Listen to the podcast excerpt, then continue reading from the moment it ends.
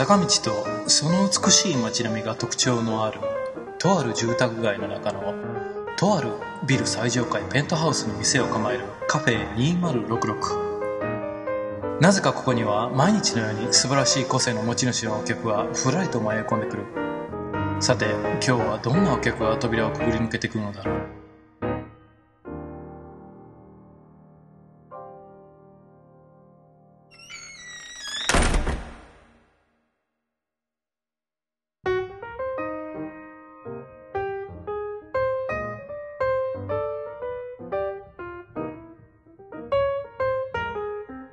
で、まあ、ジンク社は、その、ゼロインクという、はい。あの紙自体がはい。フルカラーで感熱で発色するというシステムを作って、あのそれをまあ、技術を供与してるわけです。はいはいで一つがもちろんポラロイド社であり、ポゴという、おそらくポラロイド 2GO というような意味のポゴというプリンターの名前を付けたんです。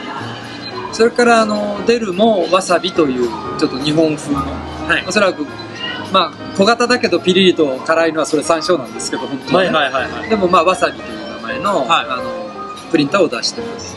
ほー。だけど一番最初世界で一番最初に出したのはシャオなんですよね。シャオがあのジンク社の技術であのこのデジタルカメラとプリンターを融合したあものを作ったわけです。で撮ってすぐプリントアウトが出てくる。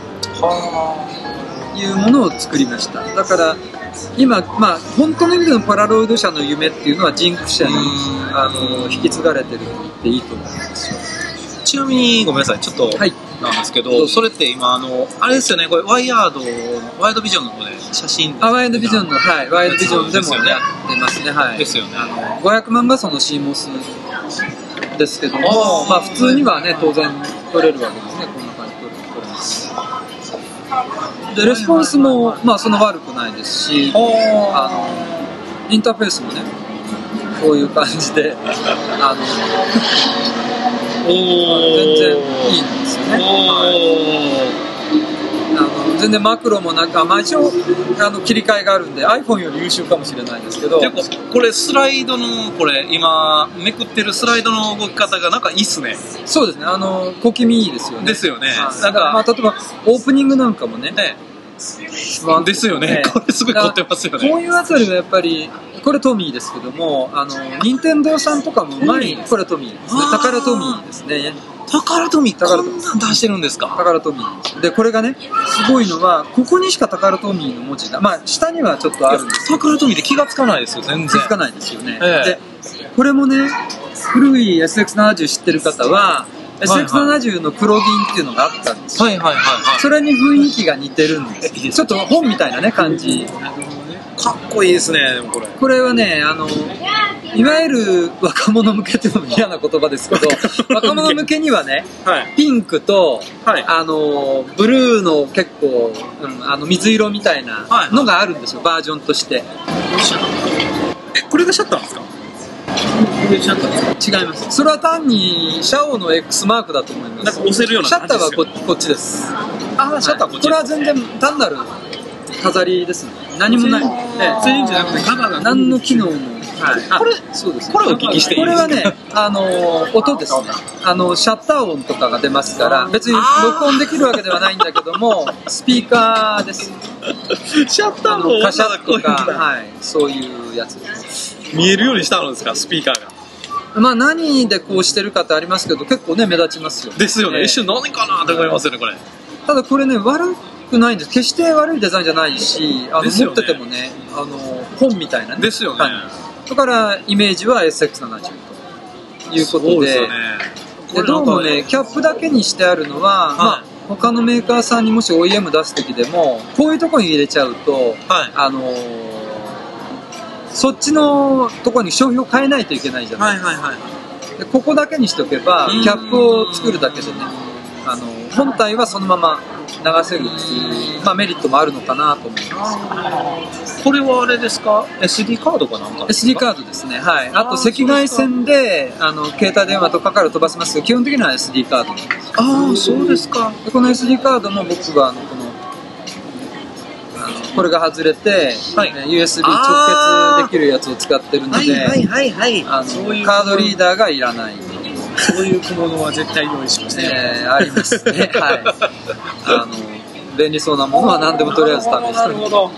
そういうね、ことなんです。で、でこのシャオを持って、はい。あの、まあ、iPhone の写真展もそうなんですけども、やっぱり、用途によってね、つまり、これで一眼レフの代わりにはならないわけですよ。iPhone ももちろんそうなんですけども、ただ、用途によってこういう、まさにああいう今写真展でやってるような写真撮りたいっていう方にはすごくぴったりするわけですよね。で、シャオも、で、これなぜタカラトミが出したかっていうと、当然ジンク社はね、いろんなデジカメメーカーにはい。打診したと思うんですよ。はいはいはい。だけど、その画質的にはやっぱりプリクラとかね、そういう画質ですから、はいはい。そしたらカメラメーカーはね、これじゃあ使うものにならないって言って、拒否したんじゃないかと思うんですね。でも、タカラトミーは、その、画素でこう競ったり、あの、まあ、ズームレンズの倍率で競うっていうのは一つのもうやり方だけども、うんそうじゃないやっぱり楽しみ方があるんだと。まさに昔のポラロイドインスタント写真の楽しみってそれですよね。その場で出てくるから面白いんですね。だから、あの、SX70 だってね、これ別にズームがついてるわけでも何でもないし、あのーまあ、極端に言えばフラッシュだって、フラッシュバーつけない限りは暗いとこでは撮れなかったり、あの、不自由さもあるわけですよ。ただ、あの、味わいはあるし、面白い、その場で出る。だから、タカラトミーさんは、あの、そういう別のカメラの遊び方、面白かさっていうのがこれでやろうとしたと思うんですよ。だから今回も、あの、ポラロイドのポゴを使って、まあ、iPhone で写真持ってきた方、橋本さんのアプリケーションで撮った写真を、あの、サービスで1枚出して、差し上げて、もう1枚はこの会場に貼るということをやったんですけども、あの、それもやっぱり用途次第というかね、あの、ところで、まあ、ジンク社にも、あの、連絡を取って、で、そしたら面白い試みだから、あのペーパーをね、送りますっていうことで、ペーパーとか送ってもらった。んですそうですね。ですから、協力として、あのソズさん、はい。それからジンク社、はそれで、あのあとパワーサポートさんですね。パワーサポートさんは、あの、今回、iPhone の写真でね、これだけいい写真が撮れるんだったら、ね。カメラ気分で撮りたいということで、でね。iPhone にはめるですよね。カバーを、ですよね。あの僕の発案で作っていただいたんですよね。はい、限定でね作ったんですですよねなんかあのー本当にあれですよね。えっ、と今の時点で50分 でもまだまだ行きましょうか。あいやまああのどこでも終われますしまだ進めよういやいやもうまだまだ進めてください。あの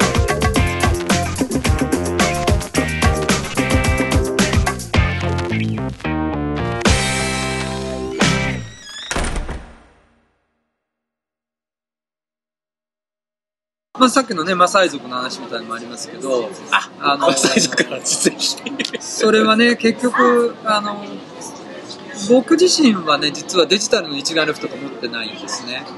そうなんですか？そうです。あの、橋本さんもおそらく持ってないと思うんですよ。あの、一眼レフは、あの、アナログのはね、持ってる、あの、コンタクトとか持ってるはずなんですけども、あの、デジタル一眼持ってないんですね。はいはいあの、っていうのは、もちろん万能だし、はいあのね、いろいろこう、物撮りとかするのも便利なんですけども、はい。レンズ変えたりすればいいんですけどはい。あのやっぱり一つこうさっき言ったような定番化した設計っていうのが僕は嫌いというか あの嫌いってね別にあの嫌いでも何でもあの使う時には使うわけですけどもただ自分で趣味で買うにはね、はい。あのもっといろんなまあ要は他の人から見るとへんてこなああのものを選んでしまうわけです、はいはいそれはあのただ普通の人から見るとへんてこかもしれないんですけどもはい。必ずあらゆるものはその作った人の思いっていうのがあってその思いがピントがずれてる場合はあるんですが、はいはい。あのーでもその人に直接話を聞いたりするとねすごくこう気持ちが分かる場合もあるんですよね。うわこれすごいよなだからあのージンク社の製品っていうのも確かにまだね画質の点ではあの普通のインクジェットプリンターなんかにはかなわないんですよ。ただあの即時性っていう意味では素晴らしいしあのあと耐水ペーパーだったりあの対抗戦も10年ぐらいはあの退職しないとも言われてますし。あそうなんですか。10年。あの一応交渉はそのぐらい確か持つんですねであの全部ステッカープリントなのであの印刷したら、あのまあ、貼ってね楽しめるわけですけども、でそれもあの日本だとそういうふうに写真の価値っていうのが、あのあまりにも指きたすというかコモディティになってるわけですよね。写真ってもう誰でも撮れるし携帯電話でもバチバチ撮りますしね。日用品ですよねそうです本当に。あのただじゃあシャオをどういうところで使ったら面白いかなと思ってタンザニアに持って行ってその マサイ族のあの村をね訪ねたわけなんですね。でここにあのその時のあのイメージが MacBook Air に入ってるんですよ。あ MacBook Air に。はい、あシャオにも入ってるんですけどたくさん写真がありすぎるんでまあ MacBook Air で見せた方がね。あのこれシャオのイメージですよね。まあこれで見る分にはそんなにねあのあれじゃない。まあ日付も入ってて。こんな感じですね。マサイ族はあの自分たちが観光資源だっていうことはよく分かってるのであなの写真をね あの撮られられてるんですよ。自分たちはあの写真を撮られて村を案内してお金をもらったりするのでね。あのだからでも観光客は大体一眼レフとか普通のコンパクトデジカメを持っていますよね。だからそういうものをね見てももう驚きもしないし見向きもしないんですよ。慣れてるんですか？慣れてます。意外と。はい。あーそうですか。で彼らは英語を話しますしね。タンザニアの方はあの英語教育はあのはい。小学校から受けるんですよ、そうですか。あの小学校の授業はスワヒリ語と英語なんですね。で学校によってスワヒリ語がメインでおあの英語がサブのとこもありますし、はいはい。あの教育に力を入れてるアカデミックスクールっていうところでは英語がメインなんですよでスワヒリ語もやりますっていうスタンスなのであのタンザニアの方はまず英語話せる。でマサイ族の人も小学校とか公共のところに通いますから英語話せるんですよ。であのリーダーの方なんかは、まあ、若いマサイ族の人なんかはもう本当にペラペラなんですよ。そうですか。だから僕なんかもその英語でコミュニケーションだからマサイ族の人とねは話ができるってそのはい行くまで思ってなかった。いはいはい。はあのいろいろやっぱり、まあ、iPhone もそうなんだけど使ってみないとわからない、行ってみないとわからない。アフリカも5回いろいろあって、灼熱の大陸とか呼ばれてますけどもうん行ってみると気温は高いけれども、うん。タンザニアとかはまあ寒気だと湿度が低いので、はすごく過ごしやすいんですよ。日本の夏なんかよりも全然あの涼しいんですよ。であのマサイの方も英語を話すし。はいはいはい。でただあの自分たちの民文化にはすごく誇りを持ってるからあのそれを崩してないんですね。家畜を追って放牧してる。でところがあの彼らがはい。シャオを取り出したら、はい。それがまだカメラだって分かる前にはい。それは何だって言ってくるわけですね。一眼レフなんかは全然もう黙々と自分たち作業やってるのに、はいはい。これを出したら、はい。なんだなんだで写真撮ってこういうふうにプリンターが出るんだって言ったら、自分を撮ってくれ撮ってくれ、はいはいで最初あのグループで撮ってたんですよね、ああはいはいまああの当然プリンターの用紙が限りがあります。から3人の方がそうしてますね。そしたら、あの3組ぐらいからもうグループは嫌だということであの一人で撮ってくれって言い始める お前一人で写って。はい。でこの一人で撮ってくれっていうのも村を背景にして撮ろうとしたら、はあのいや荒野をねサバンナを背景にするの。はいはいやっぱりその彼らは戦士なわけですね。特に男性は。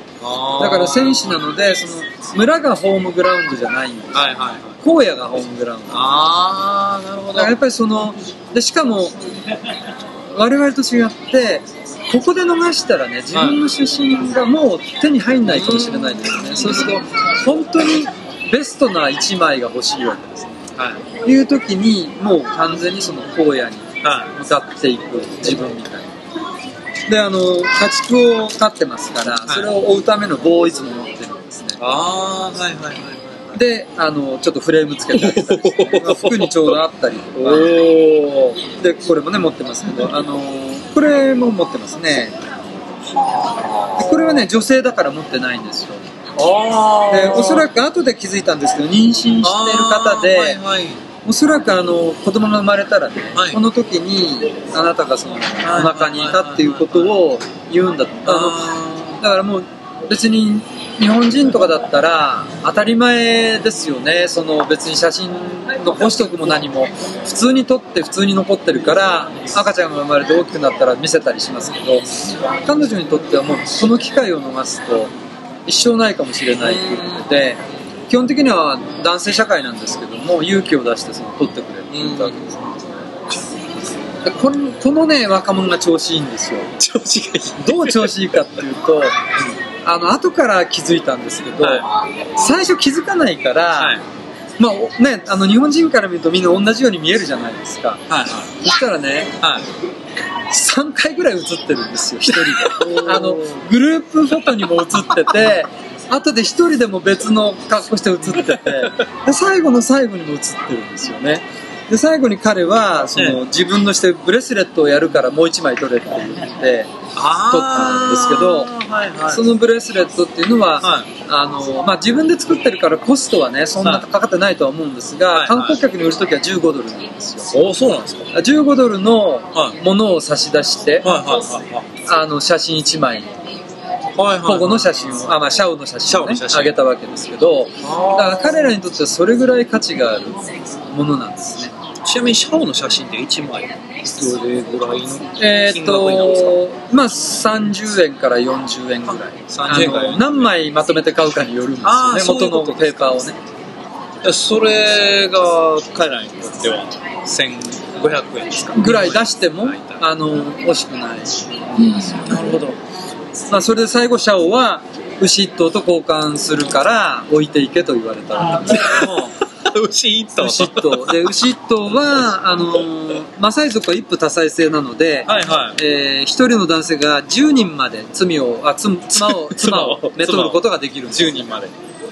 だけども、あの男の実家から女性の実家に、はい。あの奥さんもらう時には牛を20頭差し出さないといけない。牛を20頭だからもし10人妻のいるはい。男性がいるとすると、はい。実家はすごく裕福であ200頭の牛を持ってないとまず10人の奥さんもらえないんですね。でもシャオはその計算でいくと奥さんの20分の1の価値があるという計算になったわけ。で すそういうことですね。ただあのいやこれはねあのなんか無限に動きそうだけども 充電が必要だしペーパーもほらほらここに入ってるだけだから紙が入ってると。紙がね補充できなかったらそこで終わりますよって言ったらば諦めてくれたんですけども。でも彼らはやっぱりそこでもし即時性があって写真が手に入るんだったらそのぐらいのものは出すつもりでいたわけですね。だからそのやっぱり写真の価値っていうのがあのその時思ったのはその日本人とか、まあまあ、西洋のねあの写真がまあ当たり前になってるところとそれからそうではない地域ではもう一枚の重みが違うっていうのがよく分かったんです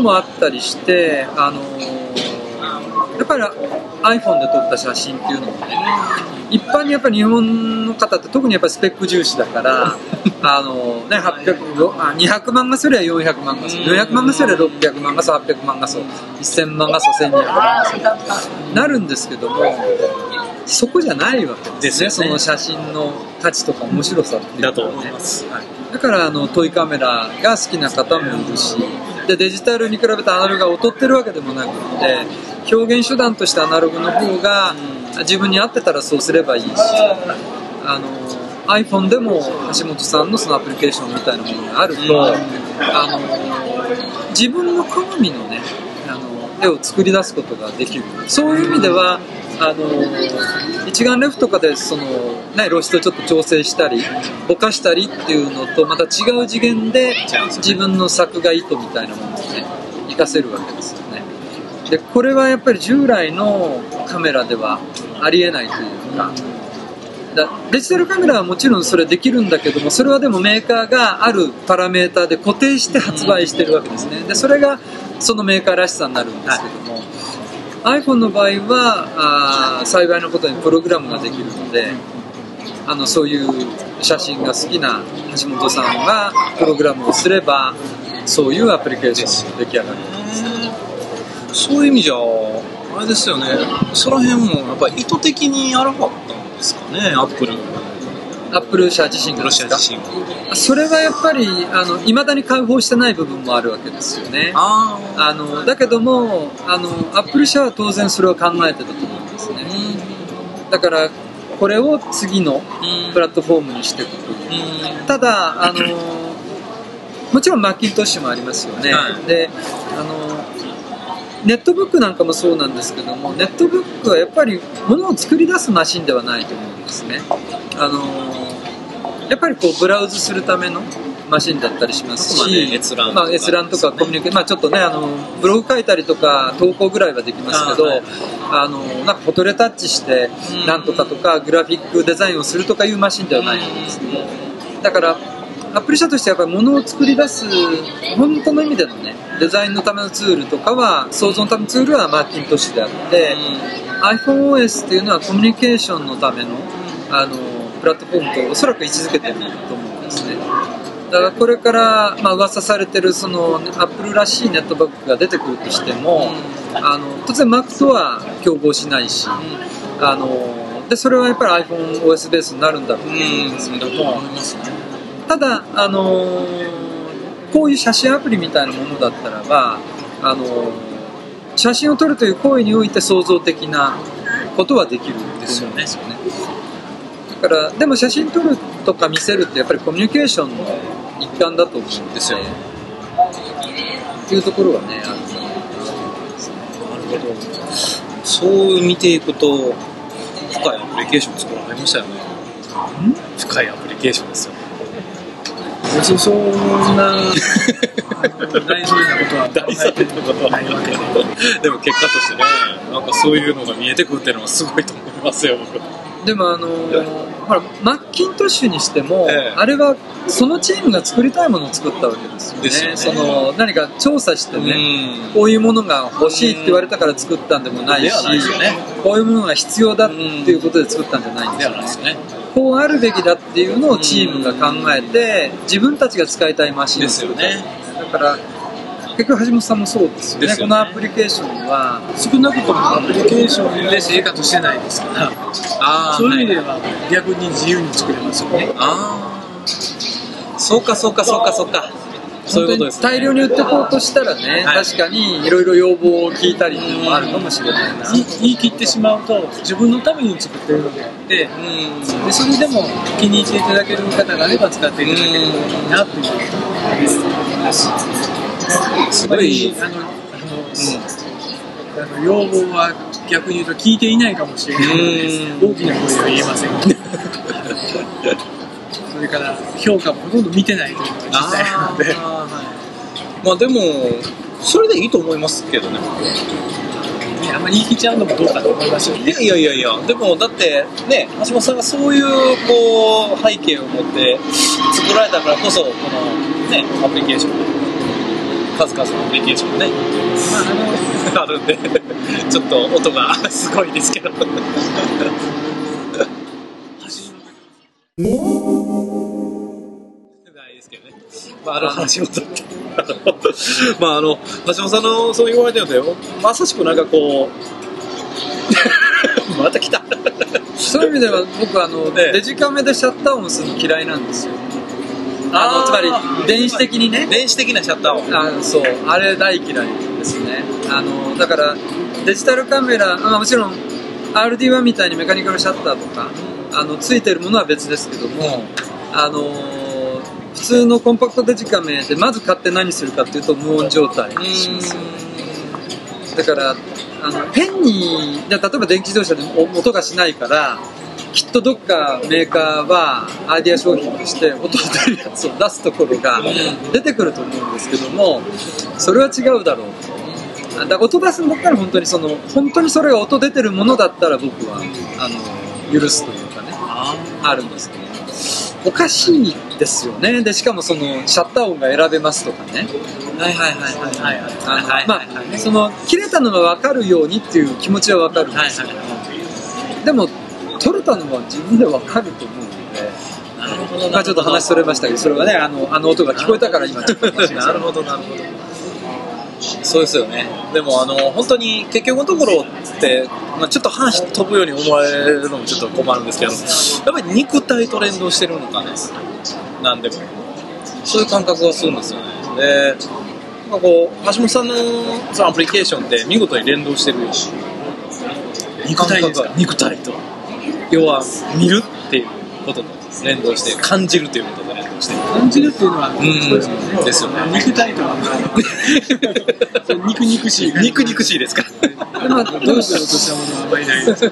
でも写真っていうのはね CG ってほらあの画面の中だけで構築できますけど写真っていうのはいかに後でエフェクトかけるにしてもまず何かを撮らなくちゃいけないじゃないですか、そういう意味においてはすごく能動的なメディアだと思うんですよね決して受け身ではなくて、自分のやっぱりものの見方とか、興味を持ったもの。まずそこがなくては始まらないし少なくともそこ、まあ、自分の部屋の中だとしてもあるいは外出るにしても、そこまで行って撮るっていうことはしないといけないんですよ。ですよ。ねそういう意味ではあの今言われたねあの肉体的な、ん。あのつまり単に頭の中だけで考えてるものではなくて体も動かすし、どこかに行って撮るとかいう気持ちとはつながってるですよね写真撮るってとにかく歩くことですよ。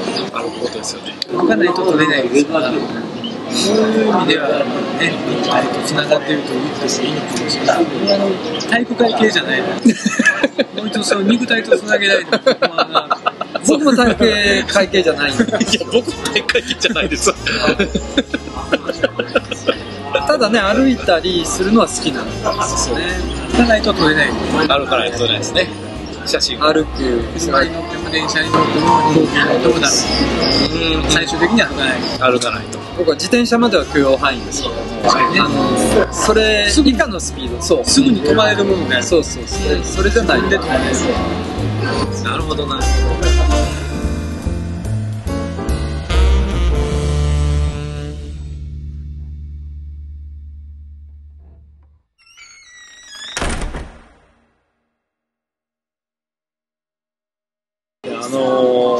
結構カメラの話がずんずんといっぱい、まあ、聞かせていただいて非常にためになるんですがちょっと僕はこの展覧会で非常に特徴になっているものをちょっと紹介していただきたいなとちょっと思ってるんですがはい。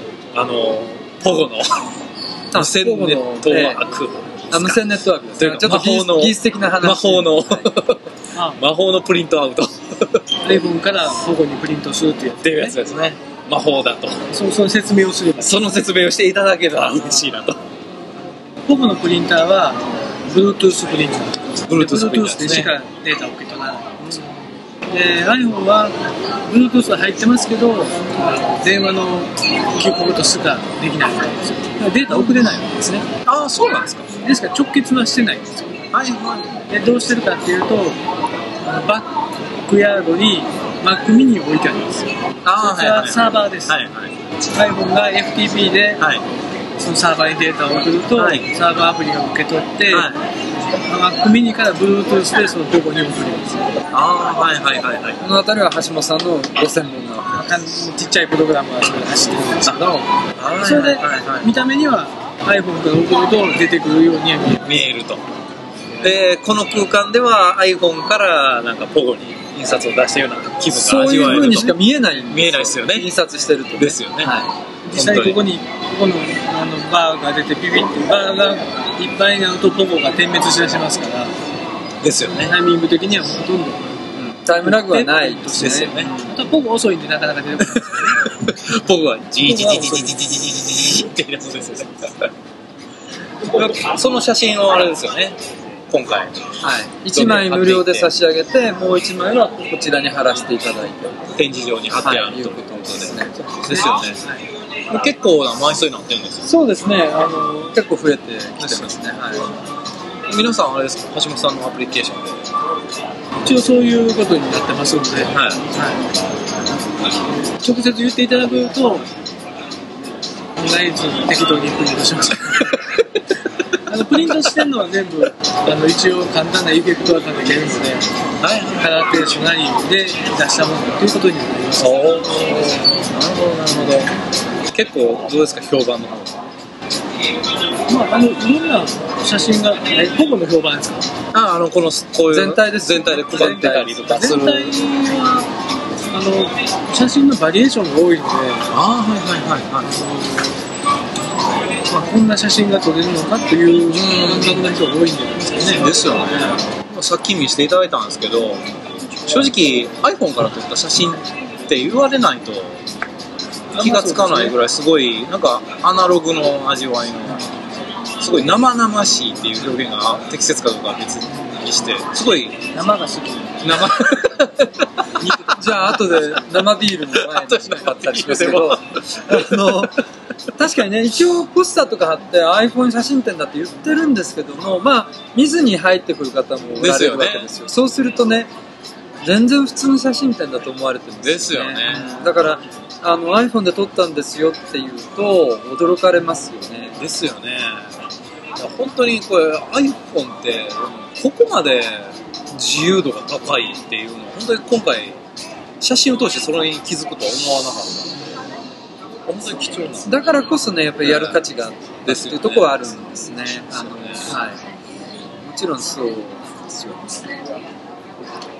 あとはやっぱりあの iPhone のアプリケーションってねその iPhone 持っていても使ってみないとなかなかねその価値がわからない。あの無償だったら試せるんですけどもですよね。有償のものはどうしてもあのね、わずかな金額ですけども、うん。あの使ってみてどうなのかなっていう気持ちがあるとなかなかダウンロードできなかったりするのであのこういう機会があるとね、優勝のあの写真アプリでも、あのあこう撮れるんだったらでしかもその場でダウンロードもできるわけですよ。ですよねすごい世の中だと思いますけどね。はい。有償と言ってもあれですよね。缶ジュース1本分もしくはあれですよね。そんな、あのはい。100円、200円っていうスタバで飲むよりは安い。そう。ですよね。ブレスレット1個とは言わないです言わないですよね。はい。安いですよね。嫉妬とも関係ない。本当に。多分これ聞いてる方の中であのね iTunes ストアの中にある App Store の存在も知らない方もしかしたらおられるかもしれないですけど。確かにあの、ね。iPod だけだとねちょっと App Store までは、あの行きつけないかもしれない。いかないですかねなんか。多分あの金一回覗いてみられたら自由にね見られるんで一回ね金額は本当にどんだけ安いかっていうのを一回見てほしいところなんですけどね。だから iPhone ユーザーの方の中にはねあの昨日の自分の iPhone と今日の iPhone はもう違うっていうあのつまりアプリが入れ替わってるから昨日の iPhone と今日の iPhone は違うんだっていう。なるほど。んですけどあここに来てあいいなと思ってダウンロードしたら一瞬前の iPhone と、ええ一瞬後の iPhone はもう違うものなんですよね。なるほど。写真に関しても可能性がものすごく増えるそういう状態になりますからねまあそれまでは普通のカメラアプリだけだったものが一瞬のうちにはこういう効果が全部使えるようになるね。っていうかあそうそう僕ぜひあのカバーもちょっとしっかりと紹介してもらおうかなと思ってるんですけどあの、あれなんですよね。あのでも本当にね僕ちょっと今大谷さんの話もらってすごい思ったんですけど本当にね僕ね今回橋本さんのアプリケーションで iPhone が本格的なカメラなんやってええ。本当に思ったんですよ。思いますよね。心の底から、はい。本当に思ったんですよ。本当にこれ冗談抜きで。本当にねでもね iPhone ってね本当に空っぽな入れ物やなって思うんですよね。逆に僕がこれをね最初作ろうと思ったのはまさに、あの橋本さんのアプリがあったので、ええ。でいくつかベータテストしてるうちにここまで撮れるんだったらもっとやっぱりカメラっぽく気分の問題ですけどね。ね。撮るときにカメラっぽくしたい。ですよね。あので特に最初に作ったのは実はだからステレオメーカーでしたから、はいはいはいはい。ステレオ写真を撮るステレオカメラ50年代のカメラのカバーをまず作ったんでですね。あ、まあはいはい。その時はあの透明のケースにはいはい。紙で作ったのを中に挟み込んだ着せ替え型だったんですよね。ちなみにこれ今出していただいてパワーサポートさんの、パワーサポートさんのあの、はい。エアジャケットエアジャケットっていう製はい、あ品ですか？のもうはいはい。あのおそらくおそらくというよりももう市場にある中で一番あの薄い、薄い。はい、あの装着してても、はい。本当にあのごくわずかなはいはい。違いだけあのですよね。ええ本当に薄い、ちなみにこれって、もう会場でしか買えないんですそうですね。あの会場用にあのこれはあのいわゆるレギュラー製品ではなくてあの最初僕が紙にを透明カバーに入れて持って行ってそのパワーサポートさんにお見せしたんですよね。こういう面白いことができますよと。よ写真を iPhone とカバーの間に間に挟んでで、はい、挟んで。それは手作りですから、はいはいはい。そしたらあのいや印刷がねできるんですよということでサンプルでこれはねあの作っていただいたものなんですよ。だからあの穴の位置がかなりずれてたりね するんですけどあのこれも指定はここだったんですけど逆に言うとこう黒丸つけずに穴開けてもらえばずれが目立たない。あの今はそうしてもらってるんですけどあのずれてるんですがまあこれはあのサンプルだからあのこれでいいですよということで僕は勝手に自分で使ってたんですよプライベートで。でそれもはい。でもあれですよね本当につるつるっていうかえーあのほとんどその、ね、厚みを感じない、あですよね。のそのつまり印刷したものですよねでこれもすごく丈夫であの、僕は34ヶ月ずっとこうズボンに入れたり、はい。ズボンのポケットとかあの、はい。ケースにね、はい。こう擦れても全然大丈夫。あ全然大丈夫全然大丈夫です。ちなみにこれって製品化の予定は？あのーいやだからあくまでも今回用ですから、はい。あの製品化するには当然量産で何枚作るとかいうまあ工程はねあんまり変わらないと思うんですよ。あそうですただあのパワーサポートさんにとって難しいのは新型が出たらはい。型がもう違っちゃいますからその在庫持つっていうのはすごく危険なんですね。そういうことですね。だから新型でまた改めて。っていうのもありますけど、はい。まあ、基本的には今回の絵柄に関しては少なくともやっぱり会場に来ていただいた方だけが楽しめるっていうことにそういうことですね。もし今後写真展がね第2回第3回あるんであればその度に作ってもいいんですけども、あのカメラは変えていこうかなと。おお、ええあそのカメラっていうのはつまり同じものがねねまた変えるんでは会場限定の意味がないですよね印刷する写真をあのカメラ機を変える。カメラをねカメラを変える。はい、今あのですから橋本さんからもリクエストがちょっと出てはいるあそうですか。はい。あのステレオカメラ、あのスオメーカーのアイコンの元になっているステレオカメラ。おおほうほうほうほそれをベースで作ったら中と外が一致するんじゃない？かあそれはたまたま僕が持っていて縦横比が結構ずんぐりしてる、はい。あのでもあのステレオメーカーのアイコンのも割とそうだったということなんでちょっとやってみようかなと。なるほど。あれですよね。iTunes カードとこのケースをセットにしてあれですよね、うんそういうのもねまあありかもし橋れない。本さんのアプリを買いましょうということでまあ、さっきも僕のアプリで好き嫌いあるん。ですよあまりこの気に入ってもないのにダウンロードしていただくとですねであまりよろしくないのでいやちょっとサンプル画像を見ていただいて。まあまあ買ってやってもいいかなって思う。はい、そのぐらいにしといていただいて。あんまり売り込まないで売り込まれる。逆にだからねあの香川さんの好きな言葉で言うと生イベントをたくさん仕掛けた方がいいですよね それでこう 撮る楽しみあので出てきたものの楽しみがね分かればあのすごく納得して買っていただけると思うんでですすよね。いやいやいや本当にあれですよね。もうこれがなんか関西から発信できてるっていうのがすごいいいですよね。素晴らしいと思います。素晴らしいですよね。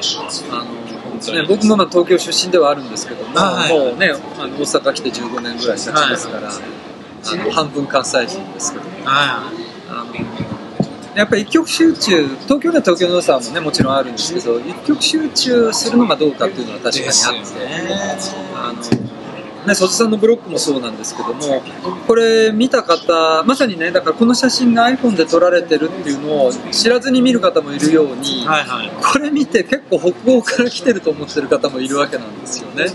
なるほど。あつまり大阪生まれのブロックとは思ってない方が割と多いんですよ。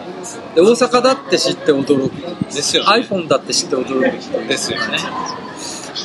だからあの前にもね、あはいのポッドキャスト1回目でも言ったんですけど、はいオープンな気持ちで、あオープンのそう、あまりこう固定観念を持って何か捉えようとすると、すごくこう世界が狭くなる。ですよね。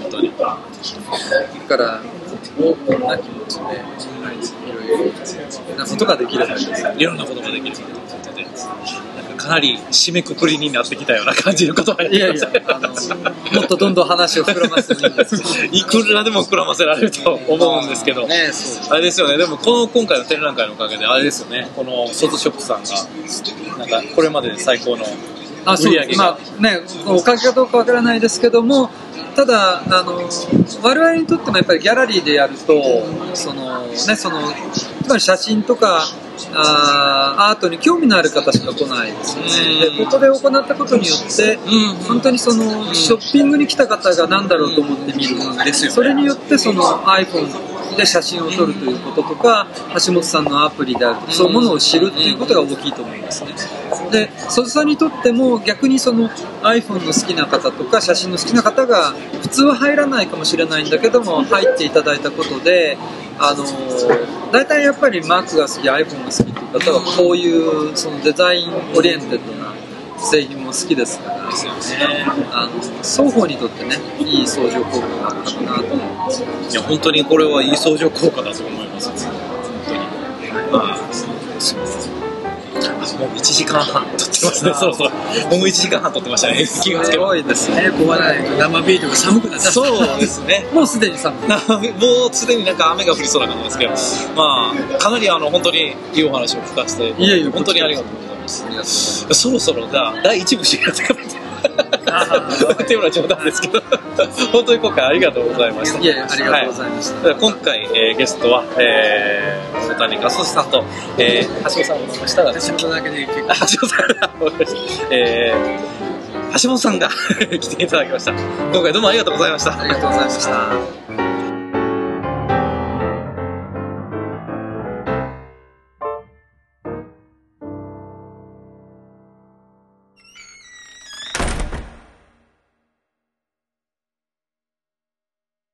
はい、えー、ここまで聞いてくださって皆さん本当にありがとうございます。えー、そして、えー、今回も大変お待たせして申し訳ありません。えー、プラスドット系の代表者を務めております、グルーブセッションパートナー、香川和樹です。大谷和俊さんと、えー、橋本さんの、えー、2回にわたっての回でしたが、えー、いかがだったでしょうか。えー今回初めてね、あの、2回で終えたんですが、まあ、あの、1編あたりが非常に長い収録となりましたので、全く、あの、ほぼノンカットで、えー収録することができました。えーまずはですね、あの本当に橋本さんと大谷さんには、あの、本当に心から感謝してます。あの、本当にいいお話をたくさん聞かせていただいて、本当にありがとうございました。えーそしてですね、えーもう一人、えーお礼を伝えたい方がおられまして、えー今回ですね、あの、この、まあ、ポッドキャスト用のあの、まあ、いつも写真を組み込んであるんですが、今回その写真をですね、あの、提供していただいた、えー方がおられまして、えー、伊関さんなんですが、えー本当にありがとうございました。あの、当時、あの、本当収録、これ公開収録初めて、えーこの時行ったんですが、えーこの時初めて伊関さんとお会いしたんですが、その時一緒に撮影もしていただいて、あの、本当にありがとうございました。えー今回、あの、伊関さんのね、あの、写真がなかったら、結構、あの、臨場感のある雰囲気に、えー写真になってなかったと思いますので、本当に心から感謝しております。伊関さん、本当にありがとうございました。今回も、まあ、前回引き続きカメラの、えー話がほとんどだったんですが、あの、結構ね、マーサイ族の話が一番、あの、本当に、あの、なかなか聞けない話として非常に興味深かったのではないかと思うんですが、あの、本当にこれ、僕がお話聞いてても、マーサイ族の方が、英語を公用語にされているというのも、この時初めてお伺いしまして、で、何より、まあ、おさマッサイ族の方々がね、あのーどういった価値観の中で生活されてるのかっていうのも非常に大谷さんの話を通してお伺いすることができたので、非常に貴重な体験ができました。他にも、当然ながら、橋本さんのアプリケーションの価値がこれで伝わったのかなっていうところがちょっと僕でも、自分でも、本当に申し訳ないかなと思っているところが正直あるんですが、あの、伝わったでしょうか？えー橋本さんのお役に立てた本当にいいんですが、えーというわけで、あの、今回2回にわたってお送りしました、えー橋本さんと大谷さんの回、えー今回で、えー終わりです。今回はね、あの、録音状態が非常に悪かったんで、あの、非常に時間がかかって、本当に申し訳なかったんですが、えー次回こそ本当にコンスタントに、えーもう早く早くお送りできればと思っています。えー皆さん、えーぜひ次回も楽しみにお待ちください。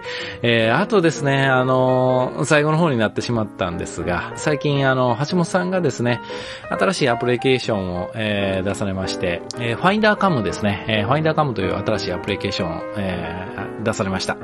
えー皆さん、あの、ぜひ興味がありましたら iTunes ストアの方、えー覗いてみてください。えー、App Store の方で扱いされています。あとですね、えー大谷和俊さん、えーも新しい、えー書籍、えー出されてます。iPhone カメラ200%活用術ですね。えーこれが一番最近の本になるんですが、えーこちらの本を出されてますし、これあと2月でしたかね、えーに出された本で iPhone カメラライフという本があるんですが、非常に内容の優れた素晴らしい本です。えー皆さん、えーよろしければご近所の本屋さんや、えー Amazon などで、えー見つけてみてください。えーというわけで、えー以上になります。えーまた次回から、えー新しいお客様でお会いしましょう。えーそれではカフェ2066、えプラスドット系代表者、香川和之がお送りしました。えーそれでは皆さん、また。